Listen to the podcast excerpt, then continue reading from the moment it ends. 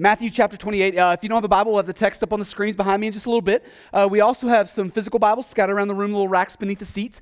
If you don't own a Bible, we would actually invite you to take that physical one home. Uh, the reason for that's super simple. We believe that God uses His Word for all kinds of incredibly important things, but chief among those important things is that He uses it to reveal Himself to His people. Uh, we believe that He uses it to, to show Himself off, to, to shape His people, to call His people to repentance, to build up His people for the work of ministry, all of these things that He uses his word to, to do. It's a, it's a masterful tool in the master's hands. And so uh, if you don't have a Bible outside of this place, we would love for you to take that one home and start reading it. And no matter what your resolutions are this week, whether you like them or not, uh, man, that, that'll be the biggest win of my week if you take that Bible home and start reading it. Matthew chapter 28. So um, it's a new year, like Roger said. And on top of that, it's even a new decade. Like, I don't know if I'm old enough to really make sense of that kind of stuff. Some of y'all are way older than me. I don't know if you know this. Um, I, is this the first time you've heard this? It's just, all right, fine, whatever.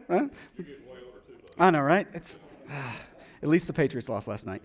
Oh, oh, no, I'm kidding. I'm kidding. I love y'all. I'm trying to be a good pastor, but I, I did a little fist pump. All right, so.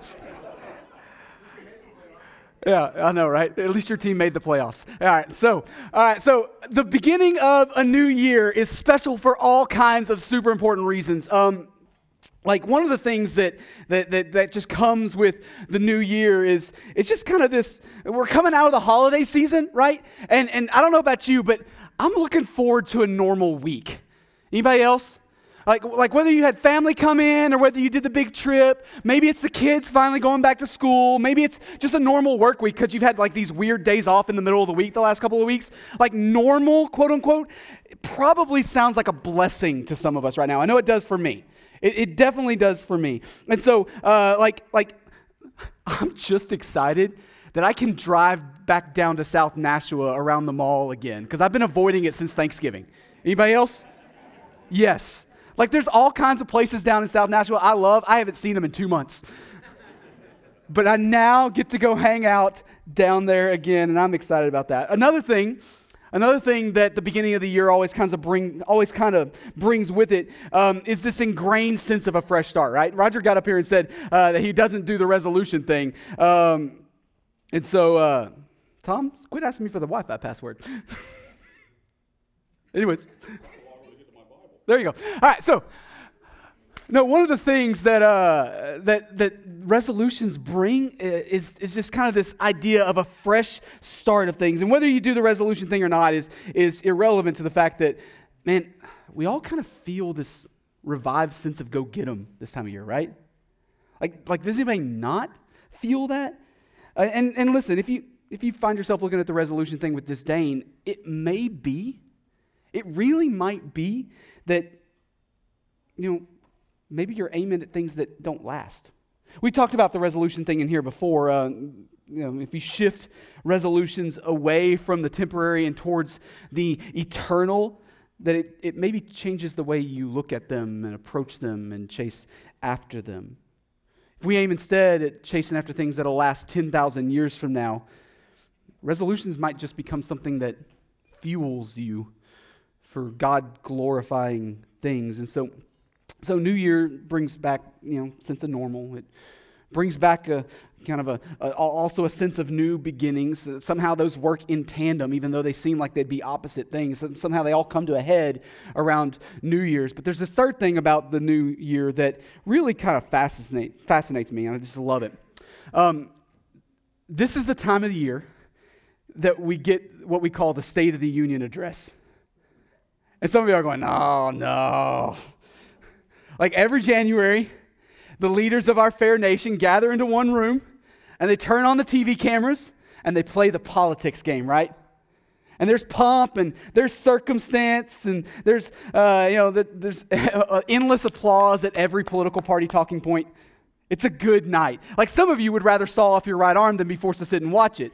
But but like those of us who actually understand what's going on in that room in that space, like we actually love that moment. I, I kind of get into it. Katie's gonna be on the other end of the house, but I am gonna be plopped in front of the TV just with a grin on my face. I love that moment because I understand what's going on and I kind of see the narrative play out. It's a fun deal for me. But love it or hate it, Here's the, here's the reality if you strip away all of the politics and all the nonsense, if you strip away all the politicking and the virtue signaling and grandstanding that always comes with that affair, what you're left with is actually a brilliant idea. A brilliant idea. See, uh, I mean, think about it for a second. Get, get everyone who has influence in the same room and talk about how the year went. That, that's a good idea, right? And then cast vision and set goals for the year to come. Like, like that, that's a good way to lead an organization. That's actually a smart leadership move. It just goes to show you that you know, politics has been ruining things for a long, long time. There's nothing new under the sun. So that's what I want to do this morning. I want to have a sort of state of the church address. And, and I mean, we're all hanging out in the same place. Let's talk about how the year went, right? And then, how about we set goals for the year to come? Kind of set aiming points for what we think God would call us to, to chase after in 2020. And I'll be honest, this is out of the ordinary for us. Like, normally in this moment, we are. Uh, uh, we, will open up God's Word and we'll spend a ton of time talking about and unfolding God's Word. And We're kind of proud that it's out of the ordinary for us. Like, like, like as long as I'm here, I want that to, to feel foreign, that we would spend a morning talking mostly about ourselves, but maybe as a sparingly once a year kind of thing. Maybe it could be valuable.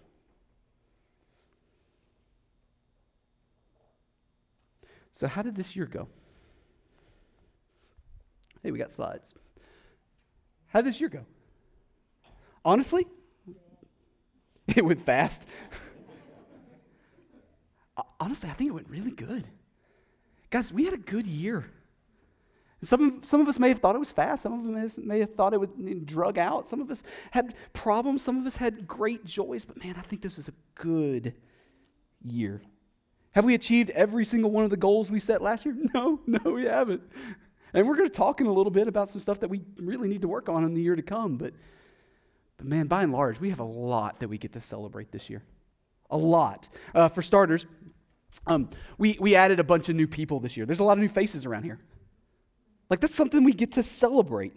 We, we, we've, we've pulled a lot of new people into our, our broader church family. And there's a, a lot of new faces that are beginning to press in here and begin to serve here. And like some of them are even pressing into to full term membership here. And like, like in, we're having a business meeting next Sunday night. Like, like I expect to be voting in some new members Sunday night. That's, that's a good thing. We get to celebrate the, the people that God has brought into our church family. And He's brought them in from all of these varying types of backgrounds and perspectives and skill sets. And God is using all of these different people to eh, strengthen and broaden the, the, the body of Christ that He's given us here. That's a good thing. He's God's been good to us. But that's not all. He's We've, we've also responded to financial needs all throughout the year. Um, not only have we responded you know, faithfully to a long list of special missions offerings that we throw out every year, our church is just so good. We, guys, we, we got a good church here. Our, our, church is so good to, to these things that we roll out every year, uh, uh, like the Lottie Moon uh, missions offering around Christmas and the Annie Armstrong Easter offering for North American missions and, and the New, uh, New England missions emphasis. Like we roll those out every single year, and, and our church is, is one of the churches that, like, like denomination wise, that they can always bank on like doing good things. Yep. We step up to the plate on those things every single year, but but we didn't just do that. We also We also created a list of ministry items through our Harvest Day offering this year. If you remember, I stood on the stage a year ago and we said, hey, here's some things that, that we think will, uh, across the church, help us make disciples better. And we asked all these program ministries and directors of things here and there to say, hey, what would help you make disciples better? Things that, that we would hesitate to ask for outright, things that we would never build into our normal budget, but it's okay to save for, you know, those kinds of things. And so that's what we did. We created a long list of stuff. And, know, we, we y'all stepped up to the plate on that too. From a, video training platform called Ministry Grid that we're slowly rolling out to the whole church. We, we've begun training people uh, on, through an online thing that, uh, that we've had now for a few months, and man, God's doing some good stuff with it. Uh, we deacons have done some training with it. Our small group leaders have done some training with it, and we're, we're beginning to roll that out even more. Uh, there's a new soundboard back there. Uh, we had a coffee station that installed so you know that we could like do hospitality better. That's important to us. And through your giving, we can now do that, practice hospitality at a higher level. We even use Harvest Day funds to put diaper changing stations in the upstairs bathrooms, which seems like a small deal to do, but you know what that does? It makes it easier for young families to be comfortable in our church building. That's a huge deal. Sometimes the little things make the biggest impact. And through y'all's faithful giving, God used your faithfulness to, to roll that stuff out for us this year. But your generosity didn't stop there either. If you remember, uh, we also had an air conditioner bust on us this summer, go, or going into the summer. And you may not know this, but um, that's a really bad time to have your air conditioner break down. Like, I'd prefer for it to go out in like September, right? That's the best time to have to replace the air conditioner. No, ours broke in May. So then we went through the summer without it, and y'all were, man, y'all were troopers. By the way, we're going to do the Hawaiian shirt thing again. That was fun. so, what did we do?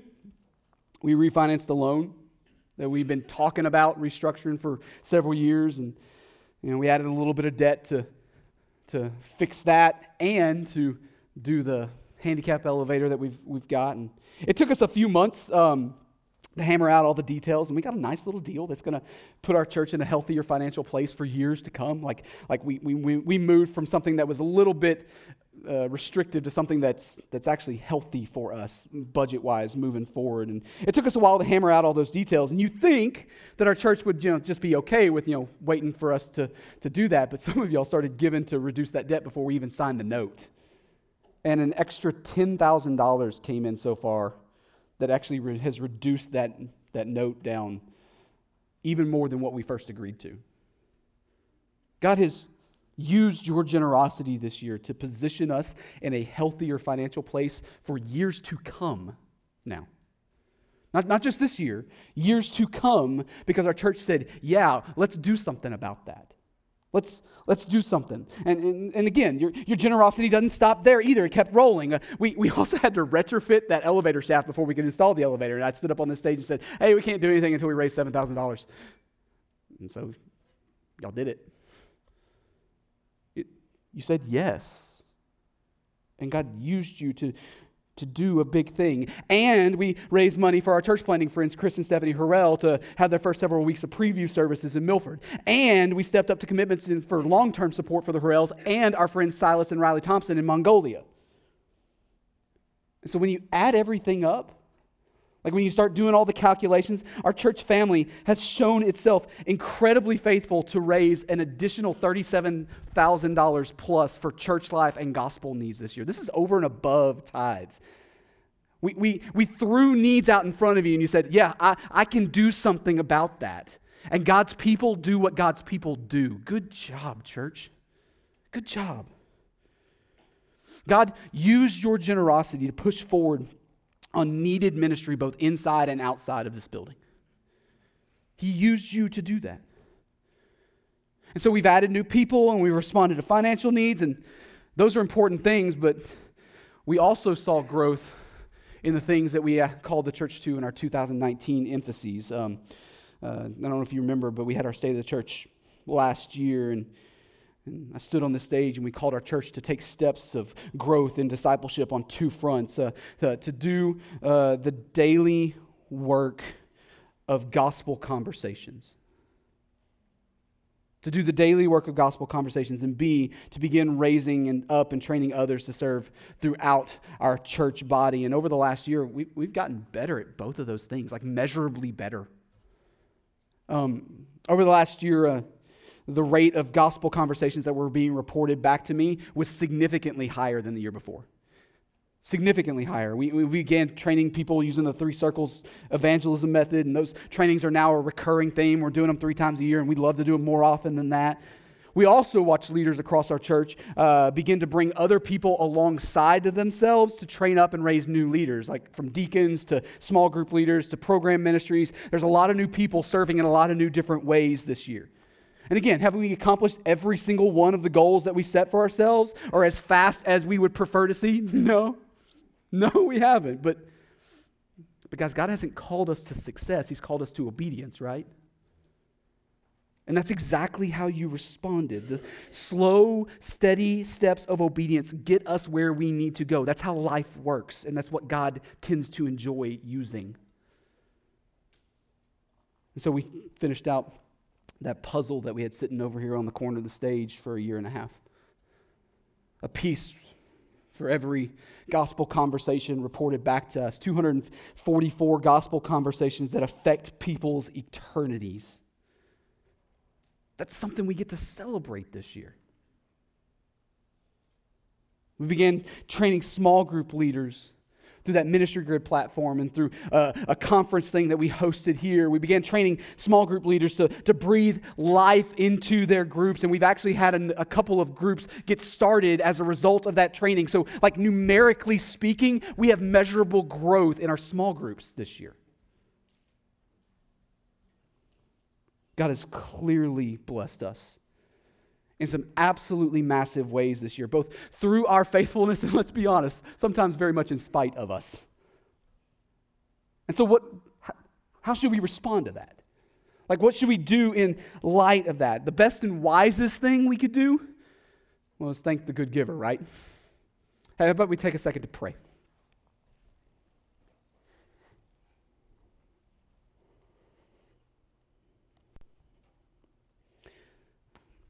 Father, we we are small and we are at times disobedient. And even in our obedience, we are always insufficient. But you are good. And for some reason, you find delight in our simple steps of following you. And so, God, as we look back on the last calendar year, there's, there's so much that we get to celebrate, but it's not by our hand. There's so much that we can point to and say, this is going well, and this is going well, and this is in a healthier place, and this is exactly where we wanted to be, and this is steps towards where we wanted to be. And there's so much that we get to clap and applaud and, and celebrate, but you alone are the giver of all good things.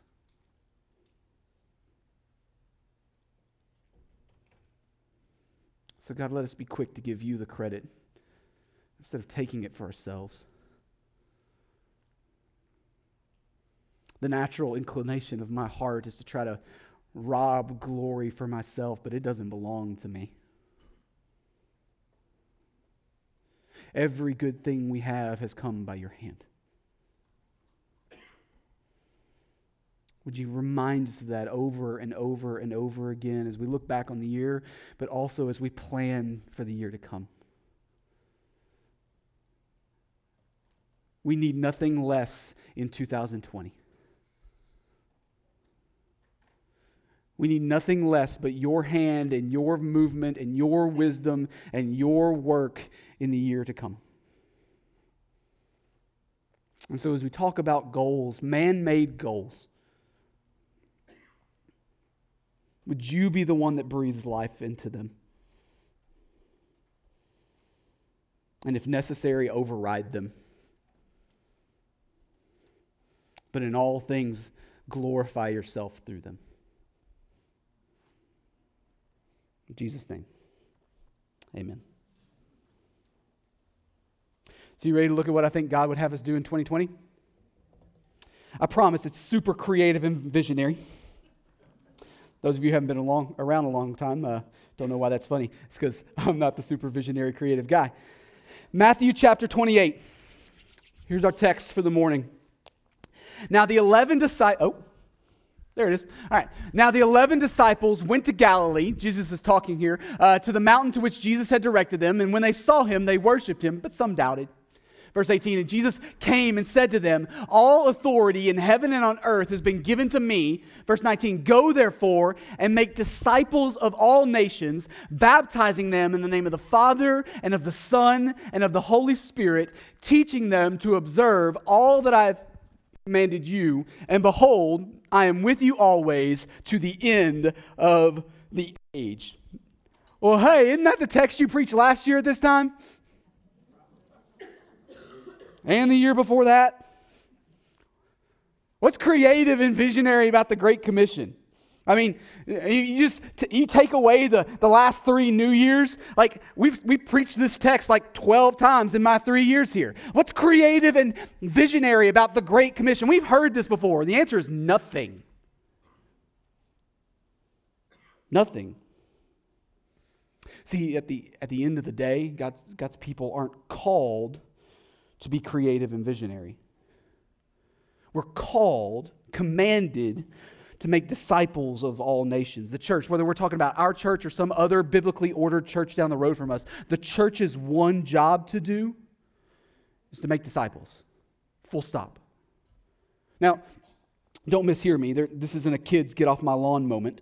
Um, we can and should use creative means. We can and should use fresh ideas to accomplish our one job. In fact, I think a refusal to be creative and fresh with our ideas is actually lazy and might even be sinful, but, but fresh and creative ideas are never, ever mean, or ends in and of themselves. They are means to a greater end, they, they serve a timeless purpose. What we do here, whether it's something we've been doing forever or something we just want to get creative with and try for a month or so, whatever it is we do here, th- those things either those things either help us accomplish our one job to do or they stand in the way of our one job to do. Every one of them. Matthew 28 is the measuring stick of our success. We have no other, we have no other measurement. It's the Great Commission. Right before Jesus ascended into heaven, he, he gets his, all of his followers together on a mountainside and, and, he, and he gives them kind of a one last thing to do before I go kind of speech, right? And so he, he says, um, like, all authority in heaven and on earth has been given to me. And I don't know if you've ever really thought through this, but that is an incredibly massive claim.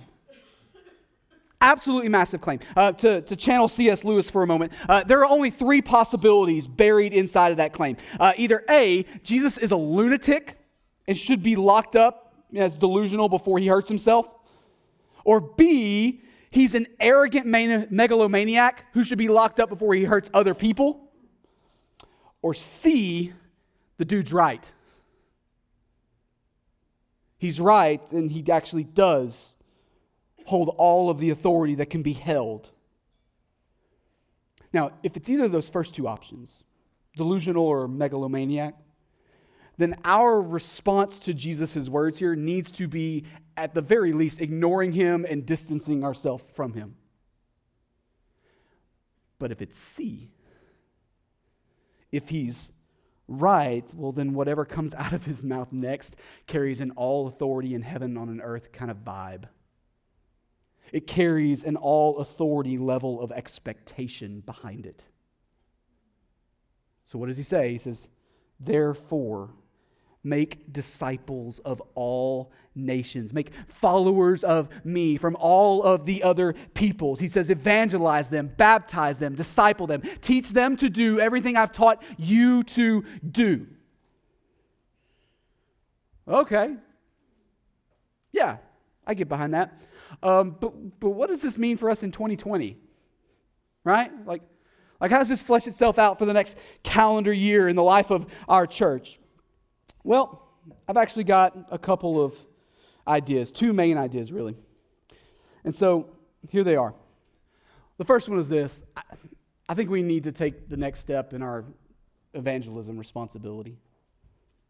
I think we need to take the next step in our evangelism responsibility, and that manifests itself in a couple of different ways. Um, for starters, I think it's time to go intentionally after your one, quote unquote. Your one. See, the simple reality is that there are people in your life, uh, in your circle of influence, that, that you, you, you, you, only you, are uniquely positioned to win for Jesus. No one knows them like you know them. No one can talk to them like you can talk to them. And we, we believe that God is sovereign, right? And, and that means that, that He is Lord and King over all peoples, places, and things. Uh, right? We believe biblically that there's not one rogue molecule in creation that is not actively ruled over by Him. The Apostle Paul in Acts 17 said it this way that he has determined our allotted periods and the boundaries of our habitation. That means God has wired you exactly like He's wired you, and He's positioned you exactly where He's positioned you on purpose. It's not some cosmic accident, it's the design of a good God who wants to use you for His good purposes. We celebrate those things around here. But, church, at the very same time, in the very same breath, this also means that all of the other people around you right now are not an accident either. They are also wired and they are also positioned by a sovereign God, and He has placed you in their pathway. They desperately need to hear the gospel, and you just happen to know it. Not a cosmic accident the design of a good God. Oh, but you don't understand, Stephen. That's, that's not really my skill set. I'm more of a, a behind the scenes doer. I'm not comfortable talking to people about serious things. Oh, they seem like they're already so happy and have their life put together. I don't want to offend. So let me just say it as clearly as I know how, as lovingly and as patiently, but as clearly as I can. Hell is infinitely worse than offense. It just is. The, the, the, reason why we, we waffle on that is because we've forgotten what hell is. It's infinitely worse than offense. We're, we're not the, the scare them into the gospel crowd. We're not the bang them over the head with your Bible until they submit kind of crowd that it's just not who we are, it's not our style, but the simple and honest truth is that our timidity to pull the gospel trigger is because we count our discomfort as more painful than their eternal destination. It's just the reality. It's bad accounting. It's a stick our head in the sand and hope the problem goes away approach to eternal things. It's not love, it's not respect for beliefs, it's a simple fear of man. Now, is, is there a place for slowly working your way into a winsome conversation? Of course there is. Is there a gospel reason for uh, having the dozen conversations so that you can legitimately have a no strings attached friendship so that you can position yourself for a true gospel conversation? Yeah, absolutely there is. In fact, I wish you had more of those relationships in your life. But could we at least be honest with ourselves for half a second and confess that that's not actually what we're doing here? See, the reason the reason we haven't pulled the trigger is not because we're on the slow buildup with somebody. The reason is we're chicken. That's, that's what, what's going on. It's just the simple truth, and, I, and I'm in the same boat. Ah, but it'll cost me something. Yeah. Yeah, it will. Like, do you want me to say something else? Sure, use wisdom, be smart, and pick an appropriate moment. But, guys, dumb little excuses never stay dumb little excuses. They end up becoming eternal consequences. They do, they have eternal ramifications. There's someone in your life right now. You can already picture them in your head. I don't have to even call you to think about them. You see them in your mind's eye. There's somebody in your life right now that desperately needs to hear the gospel. And if you are a follower of Jesus, and I understand that there's some here who aren't, but if you are a follower of Jesus, God would have you, specifically you, be the one to tell them. Well, how do you know? What if God would have somebody else do it? Because He didn't put that someone else in their path, He put you in their path. It's your job. Because he is rich in mercy and because he loves them with a great love, he has given them a gospel witness. You. You. Oh, but I'm not really sure what to say. First of all, that's not actually true. If you believe the gospel, you know enough to repeat the gospel. Otherwise, we may need to have a different kind of conversation. But secondly, let us help you.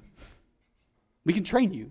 I mentioned the three circle stuff earlier. Like, that's a recurring theme uh, around here. We've, we've got opportunities even coming up on the calendar already. They've already been booked. Uh, talk to me, talk to your small group leader. We can do a, a personal kind of walkthrough. We can do something in your small group class. You're not alone on this, and no one here has ever asked you to be. God has given you a singular responsibility to your neighbor, but He's also given you a church family who loves you and wants to see you walk successfully. And so find your one. Let's get to work. Think through a plan and actually begin to execute that plan. Figure out what your specific next step needs to be for that one person. Make a plan and start working on it, but, but also lean on those who love you and want to help you. But listen, not only has God called us to lovingly pursue our one, I think He's also called us to go intentionally after our 99. That's not some magic number, that's just the rest of the crowd. See, not only does God bring people to you, place people in your sphere of influence that are unique to you, but I think He also expects us to go. He also expects us to go. Uh, in the Greek, the word go there in verse 19 is not a command. There's one command in that sentence. It's not go, it's make disciples. The go is just kind of assumed. Jesus assumes that an intentional leaving where you are to go and tell others about him will just be baked into the normal rhythms of your life. That's the assumption buried in there. And so the question then emerges is, is that a nor- normal rhythm of your life? Do you have frequent opportunities to step out of your normal and make other followers of Jesus? And if it's not normal, what do we do to change it? Can I give you some ideas? They're just my ideas. You may have some better ones. This is something that could easily be folded into the life of your small group. Easily. Small group leaders, I, would love to sit down with you and think through how you can, how your group can begin to practice this stuff, take steps in this stuff, something that makes sense specifically for your group. Our, our groups are always at their healthiest when they are practice fields for what we talk about in here. Always. But this isn't limited to just our groups. We can also do better at this as a church. We got to celebrate a second ago how much money we gave to missions. Guys, it's been a while since we went. Oh, I thought we did something last year, and I thought we did something two years ago. We can do better. Remember normal rhythms.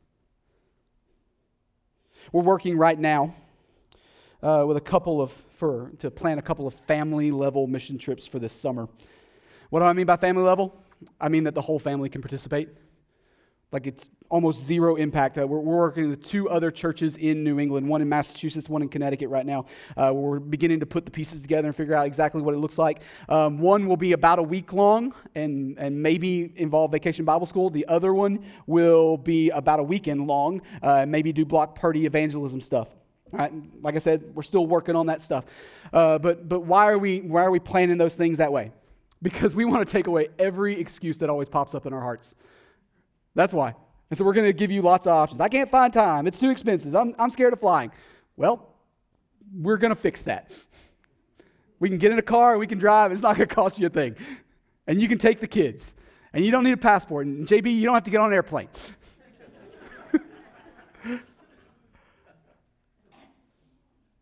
we got options for you. We got lots of options. We got easy options. Oh, you want a big option? Well, we got a big option too. Uh, Lord willing, I'm going to be going to Mongolia in October. Come with me.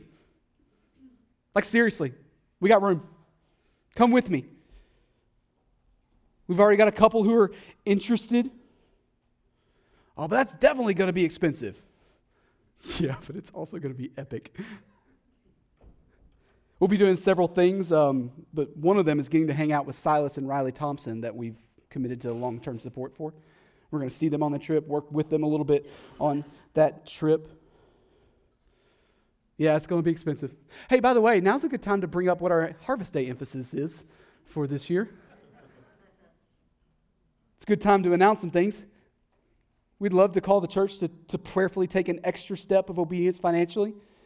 And we're going to split that offering between two things. One, we're going to have a little bit of a rainy day fund because we don't want to get stuck with a $20,000 air conditioner ever again. That, so have a little bit of a contingency thing. But the other half, it's going to go to offset the cost of people who say yes to God and go into Mongolia. We're going to do both. We, we're going to, we're going to take care of ourselves financially, but we're also going to send. We're going to do both.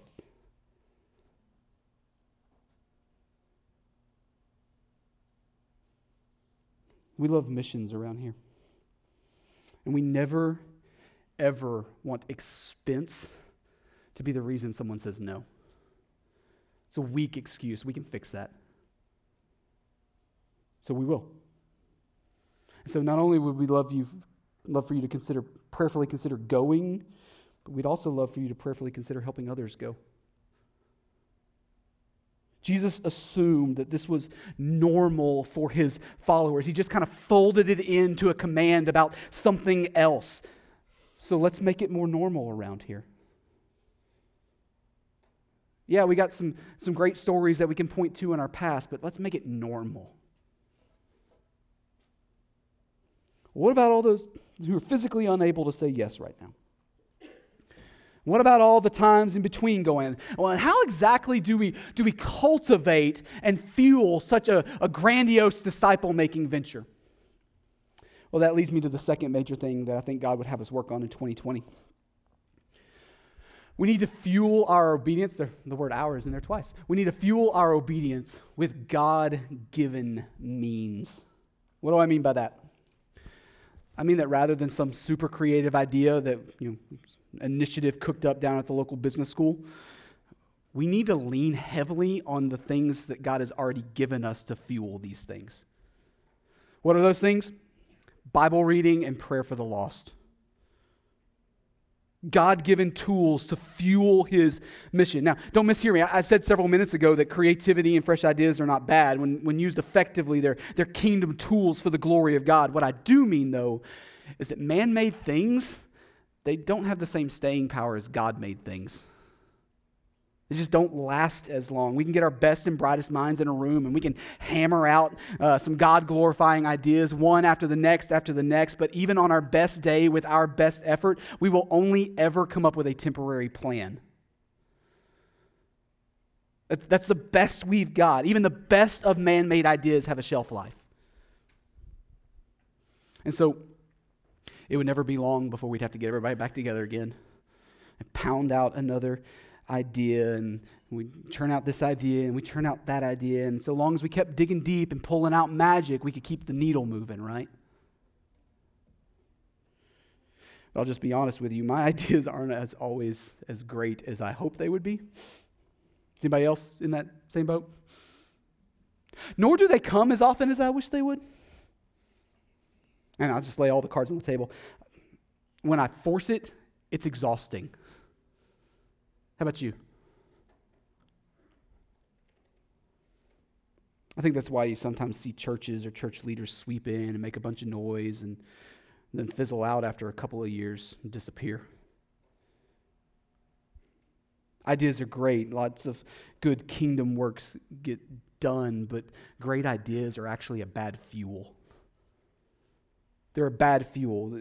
Herein lies the simple beauty of God's design. Good, good, ideas can, can serve his plan. They can come in and point to his plan and get everybody excited about his plan, but they don't need to sustain his plan.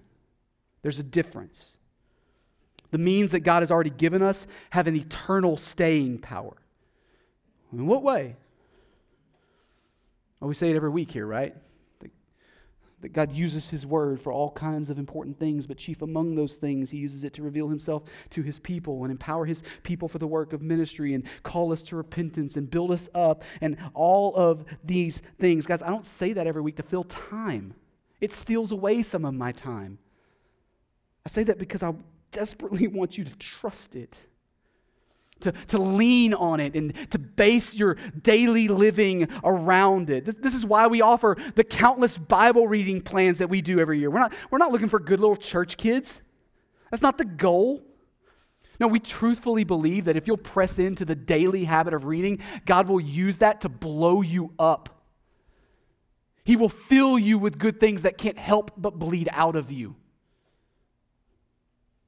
In verse 20, Matthew 28, Jesus says that our disciple making mandate includes teaching them to obey everything I've commanded you. Can we just be honest? One of the reasons why churches all over the place and why Christians, myself included, all over the place, one of the reasons we're not very good disciple makers is because we're actually not very good disciples. It's just the reality. We don't press in, and so there's nothing to fuel. But the pathway to fixing it isn't complicated. It's not some elaborate maze. It's a simple pressing in through the simple tools that God has given us. He fuels His own commands for us. That second piece, praying for the lost, Again, it's so simple, right? But, but this is how you turn a heart that's indifferent towards evangelism into a heart that desperately needs to do something about it. You begin making a regular habit of begging God that the people around you will come to salvation. I promise you, it won't be long before you begin to see the opportunities that God is giving you to be the answer to that prayer. It won't take long at all. He's going to do something with it. And, and on a church level, that's something that I can fix on a church level. I, I, think we'll be in a healthier place this time in 2021 if we take steps this year to elevate that incredibly simple tool into our regular practice here. And so, on our Sunday morning gatherings and our small groups and our median level groups on Wednesday night, we're going to spend more time this year praying for people that we know need Jesus. We're going we're going to elevate that and spend more time on that, trusting all the while that God will use it to move us to action. God has given us, called us to a simple task make disciples, full stop. But He's also given us incredibly simple tools to help us walk in obedience to that task. It's not complicated, it's just what we're called to like a lot of things in life, it's sometimes we just need to get out of our own way for a second and start doing what He's actually told us to do. I mean, that's, that's really the big problem in most of our hearts most of the time, mine included.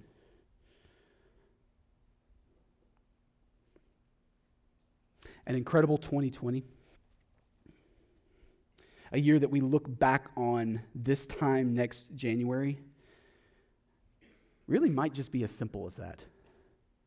I mean, think about it. We'll, we'll each grow in Christ likeness. Our, our church will be healthier. The kingdom of God will grow, and our God will be glorified. Church family, that's a really good year. We'll get to celebrate a lot next year if that's all we get. And I'm excited to see where God will take us. So, how do we respond to this? Right? Like, um, it's a weird week for us. Normally, we spend a bunch of time opening up God's Word and, and talking about it and showing the gospel through it. Like, we talked mostly about ourselves this week. So, how, how in the world do we call people to respond to God's Word today? Well, if you're a follower of Jesus, I, I think we respond by walking in obedience to the commands of our Lord, right? And I get it, that seems like a cliche thing to, to call people to do, but really, like, can we just ask the honest question? How much has the Great Commission impacted your planning for this year so far? As you're filling up that brand new calendar, maybe you got it for Christmas. We got like three of them. One of them has puppies on it. We'll pick that one, shock. As you're filling up that brand new calendar, whether it's paper or digital, how much is our one job to do actually influencing its shape? Terry Dorsett, our BCE director, got up on the stage last week and threw out that old preacher adage that, that your calendar and your pocketbook tell the world what you actually value. Follow Jesus, be a disciple who makes disciples. Press into him through his word. Press into him through prayer for others. Say yes to those moments as he's revealing himself, as he's revealing those opportunities for you to make disciples of your neighbors. You really want a successful 2020? Aim at those things, infinite things, rather than temporary things. And watch what he does with it. I'm going to pray and we're going to sing. We'll have a couple of leaders down front here to talk and pray with you if that would serve you this morning. If you're here today and you're not a follower of Jesus yet, you can respond to God's word this morning too. See, I'm glad you're hanging around, but the, the unapologetic mission of Nashua Baptist Church is to make you a disciple of Jesus. So, um, what you waiting for? Like we can do something about that today. The Bible teaches, as clear as day, it's, it's the main push of the Bible. The Bible teaches that your sin separates you from a holy God. There's not a person alive, myself included, that could stand before the righteous judge of all the earth based on my own merit. Neither can you. I am not blameless, and neither are you. We are guilty in the eyes of the Lord, but God also made a way where there was no way. Jesus came and lived the sinless life that neither you nor I are capable of living, and he died sacrificially on the cross to pay the debt that you owe. He rose victoriously over the grave to unite us to the Father, and he now calls on you to respond to him in repentance and faith. And you can do that this morning. You can call on him as Lord. I'm going to pray. We're going to sing. I'd be down front here. I love to walk you through that step of repentance and faith looks like, but let's all respond to God's word today. Father, you're good to us more than we deserve. Thank you for your word. Thank you for a commission so great.